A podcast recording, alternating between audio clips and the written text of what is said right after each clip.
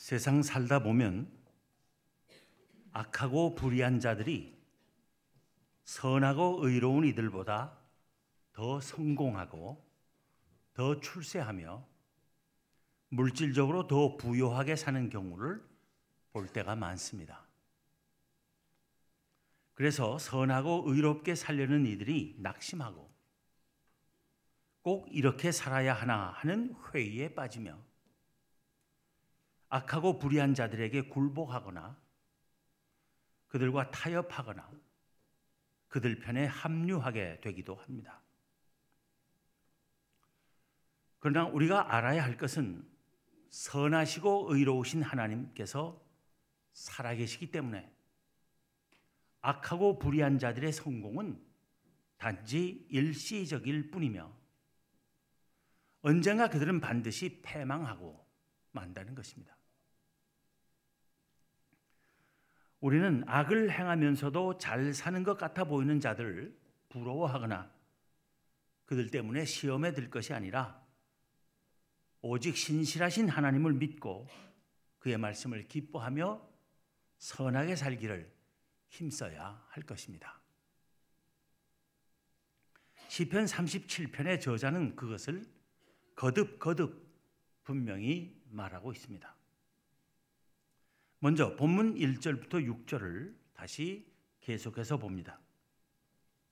악을 행하는 자들 때문에 불평하지 말며 불의를 행하는 자들을 시기하지 말지어다.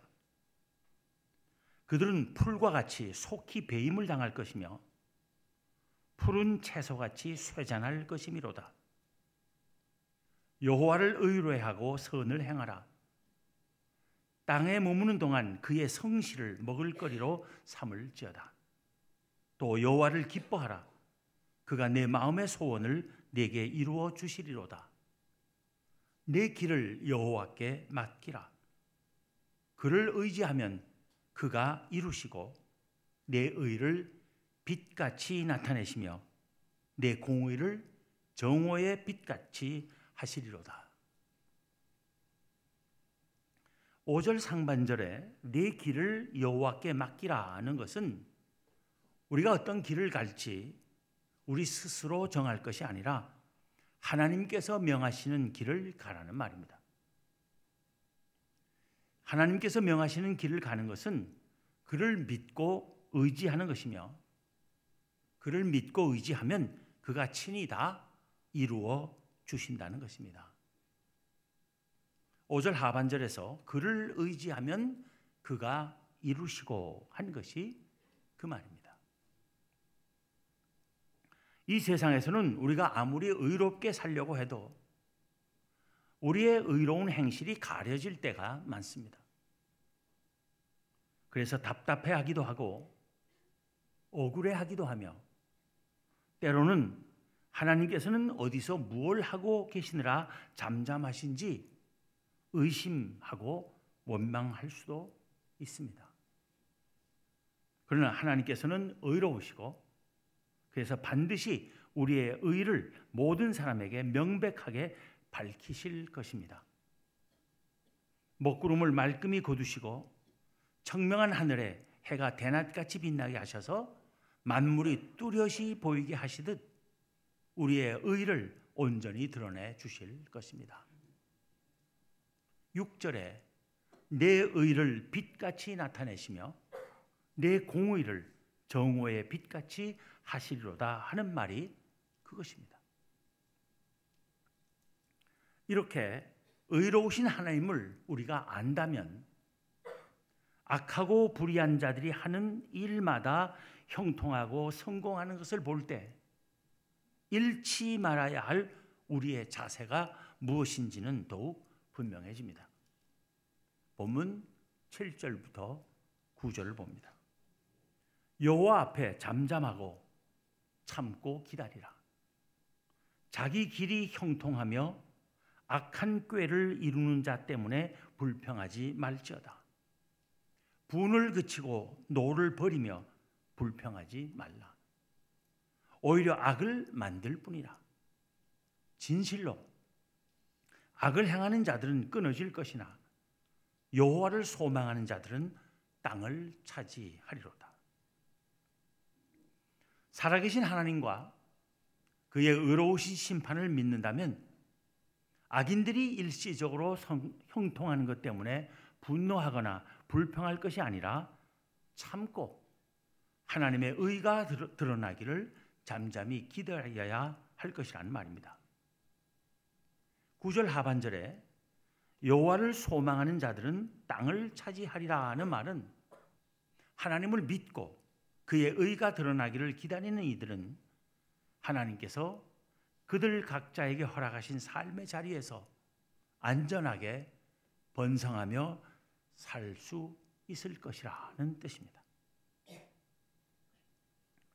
악인들의 결국은 멸망이고 의인들은 하나님께서 보호하시며 복과 영생의 기쁨을 주시리라는 것이 시편 37편 전체에서 반복되는 시인의 믿음입니다.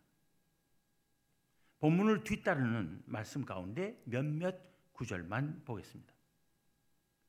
먼저 10절, 11절입니다.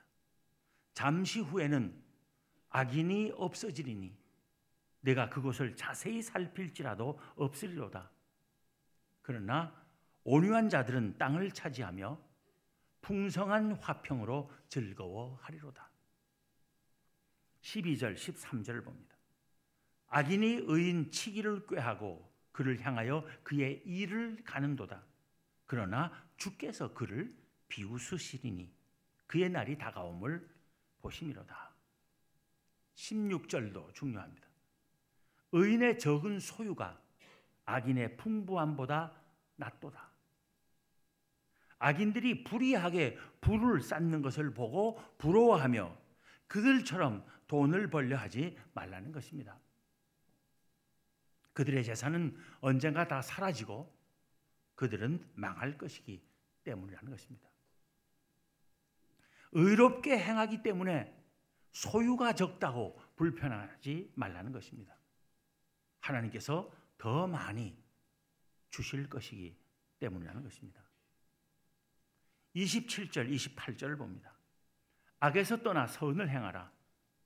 그리하면 영원히 살리니 여호와께서 정의를 사랑하시고 그의 성도를 버리지 아니하심이로다. 그들은 영원히 보호를 받으나 악인의 자손은 끊어지리로다. 이 말씀을 붙들고 우리의 믿음을 굳건히 지켜가야 할 것입니다. 31절도 마음에 잘 새겨두어야 할 말씀입니다. 그의 마음에는 하나님의 법이 있으니 그의 걸음은 실족함이 없으리로다. 그의 마음이란 의인의 마음을 말합니다. 의인이 실족하지 않는 것은 그 마음에 하나님의 법을 지니고 있기 때문이라는 것입니다. 하나님의 법을 늘 기억하며 그 법대로 살려고 하는 사람은 악인들이 무슨 일을 하고 아무리 형통하는 것 같아도 흔들리지 않을 수 있다는 것입니다. 마음에 하나님의 법을 간직하고 있지 않는 자들은 언제나 어디서나 실족하기 쉽다는 것입니다. 따라서 이 시편의 저자는 34절에서도 말하기를 여호와를 바라고 그의 도를 지키라 합니다. 끝으로 38절부터 40절을 봅니다. 범죄자들은 함께 멸망하리니 악인의 미래는 끊어질 것이나 의인들의 구원은 여호와로부터 오나니 그는 환난 때에 그들의 요새이시로다. 여호와께서 그들을 도와 건지시되 악인들에게서 건져 구원하심은 그를 의지한 까닭이로다. 시편 37편은 이렇게 하나님을 믿고 그를 의지하며 그의 말씀을 따라 사는 것이 악을 이기고 구원을 얻으며 영원히 복된 삶을 사는 길임을 거듭 강조하는 말씀입니다. 이스라엘에 가면 사해 서북단에 위치한 쿰란이라는 곳이 있습니다. 거기에 주전 2세기 중엽부터 주후 7세기 중엽 로마군에 의해 예루살렘 성전이 파괴될 때까지 존속했던 유대교의 한 분파인 에세네파 사람들이 공동체를 이루고 살았습니다. 유대인들에게는 네 가지 큰 분파가 있었습니다. 사두개파, 바리새파, 열심당, 그리고 에세네파 사람들입니다. 광야 가운데 높은 산에 있는 천연 요새인 이곳에서 그들은 로마에 굴복하기를 거부하고 유대교의 신앙을 고수하며 끝까지 항쟁했습니다. 로마군이 수년 동안의 포위와 공격 끝에 이 쿰란 공동체를 정복하고 섬멸하기까지 그들은 순수한 예전과 경건하고 엄격한 금욕 생활을 유지했습니다. 그때 이 쿰란 공동체에서 중요한 역할을 한 것이 바로 이 시편 37편이었습니다. 비단 그 쿰란 공동체에서뿐 아니라 모든 경건한 하나님의 백성에게 있어서 이 시편 37편은 지혜롭고 의로운 삶의 지침이 되어야 할 것입니다. 바보새라고 불리는 새가 있습니다. 이 새는 유난히 긴 날개를 갖고 있습니다. 양 날개를 다 펴면 그 길이가 3m가 넘습니다. 날개는 길지만 날개가 너무 길어서인지 땅에서는 아무리 날갯짓을 해도 잘 날질 못합니다. 뒤뚱거리며 걷거나 뛰는 모습이 우스꽝스러운 새입니다. 사람들에게 쉽게 잡히기 때문에 멸종 위기에 놓일 정도입니다. 아주 오래전부터 사람들은 이 새를 바보새라 불렀습니다. 그러나 폭풍이 몰려오고 모든 생명이 숨는 때가 되면 이 바보새는 오히려 숨지 않고 높은 절벽에 올라가 섭니다. 폭풍이 부는 그때가 바보새에게는 비상할 수 있는 기회입니다. 바보새는 센 바람을 맞으며 날개를 꿈틀거립니다. 그리고 바람이 아주 거세지면 바보새는 날개를 활짝 펴고 바람에 몸을 맡기고 절벽에서 뛰어내립니다. 그리고 힘차고 멋진 활공을 시작합니다.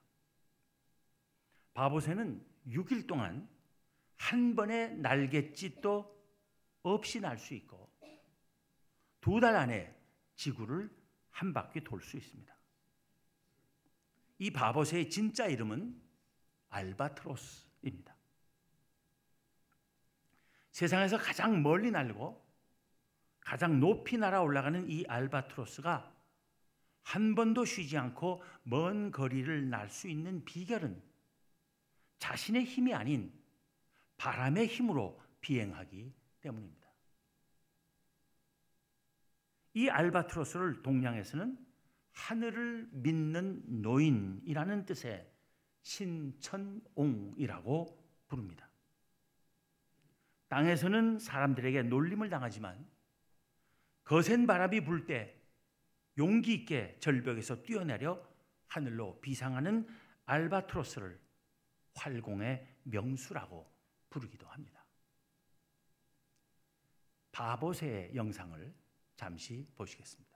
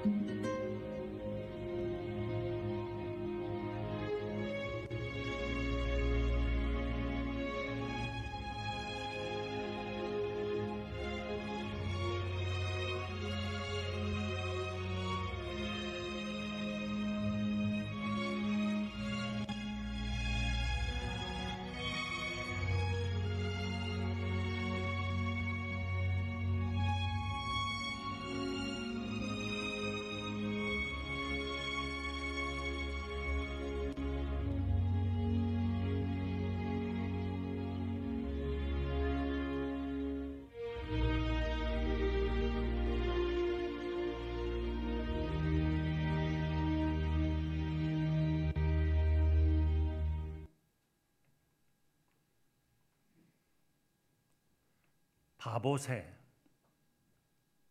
이것은 어쩌면 우리 그리스도인들을 가리키는 것일지 모릅니다.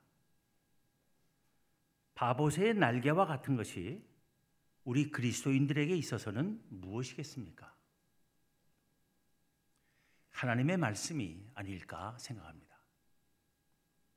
조금 더 정확하게 말하자면 하나님의 말씀을 따라 살고자 하는 믿음이라 생각합니다. 그 믿음 가지고 사는 것이 이 세상에서는 불편할지 모릅니다. 말씀대로 사느라고 애쓰는 우리 그리스도인들의 모습이 세상 사람들 눈에는 바보새처럼 우스꽝스럽게 보일지 모릅니다. 세상 사람들처럼 잽싸게 움직이지도 못하고 뒤뚱거리는 것이 우리의 모습일지 모릅니다. 하나님의 말씀대로 믿음 지키며 살려고 세상 사람들처럼 요령을 부리거나 편법을 써가며 살지 않으니 세상 사람들이 날렵하게 잘도 날아올라갈 때 우리는 제대로 날지 못하고 땅에서 퍼덕거리고만 있는 것으로 여겨질 수 있습니다. 그래서 사람들로부터 바보 취급당하고 따돌림 당하며 손해보기 일수다 보니 예수 믿으려는 사람이 점점 없어져 그리스도인이 지구상에서 멸종 위기에 놓일지 모른다는 생각도 할 만합니다. 그러나 이 세상은 늘 평온하지만은 않습니다. 위기가 오고 폭풍이 불어올 때가 있습니다. 모든 사람이 불안에 떨며 숨을 때를 찾을 때가 있습니다. 그런데 그런 때가 우리 그리스도인들에게는 날개를 펴고 비상하며 활공을 할 때입니다. 그리스도인의 진가가 드러나는 때입니다. 위기의 시대일수록 그리스도인은 날아오를 수 있기 때문입니다. 그 누구보다 높이 날아오르고 그 누구보다 멀리 나를 것입니다. 우리의 힘으로 나는 것이 아닙니다. 바보새가 바람의 힘으로 나르듯이 그리스도인들은 성령의 능력을 힘입어 나는 것입니다. 하나님의 말씀을 따라 살도록 믿음을 주신 성령의 역사로 온 세상 위를 비행하는 것입니다. 그러기 위해서는 폭풍이 무서워 다 숨을 때 우리는 바람 불어치는 높은 절벽 위에 서야 합니다. 하나님을 신뢰하고 의지하며 두려움 없이 우리가 날아야 할 때를 흘려보내지 말아야 합니다. 그 때를 위해 우리가 있음을 잊지 말고 조롱과 핍박을 견뎌야 합니다. 그리고 무엇보다도 우리의 소중한 날개를 지켜야 합니다. 아무리 이 땅 위에서 살기에는 거추장스럽고 불편하며 바보라고 놀림받는 이유가 되는 날개일지라도 절대로 버려서는 안 되는 우리의 날개입니다.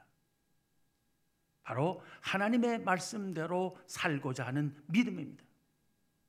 이 믿음의 날개가 없으면 우리는 그리스도인이 아닙니다. 하나님 나라의 백성이 될 수 없습니다. 이 날개는 하늘을 날기 위해 영원히 복된 하나님 나라의 삶을 살도록 우리에게 주어진 은혜의 선물입니다. 우리는 흔히 세상 사람들이 생각하듯이 바보새가 아닙니다. 우리는 알바트로스, 하늘을 믿는 노인이라는 뜻의 신천옹, 즉 하나님을 믿느니 활공의 명수인 것입니다. 이 시편의 저자로 알려진 다윗이 25절에 내려가서 말하기를 내가 어려서부터 늙기까지 의인이 버림을 당하거나 그의 자손이 걸식함을 보지 못하였도다 하고 28절에서는 여호와께서 정의를 사랑하시고 그의 성도를 버리지 아니하심이로다. 그들은 영원히 보호를 받으나 악인의 자손은 끊어지리로다 하듯이 하나님은 언제나 살아계시고 당신의 의로운 백성을 반드시 지키십니다.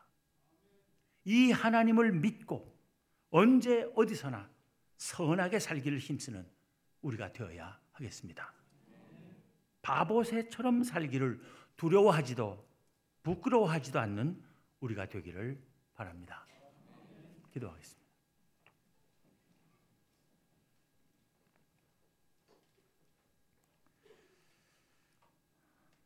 하나님, 아무것도 아닌 저희들을 하나님께서 놀라운 은혜로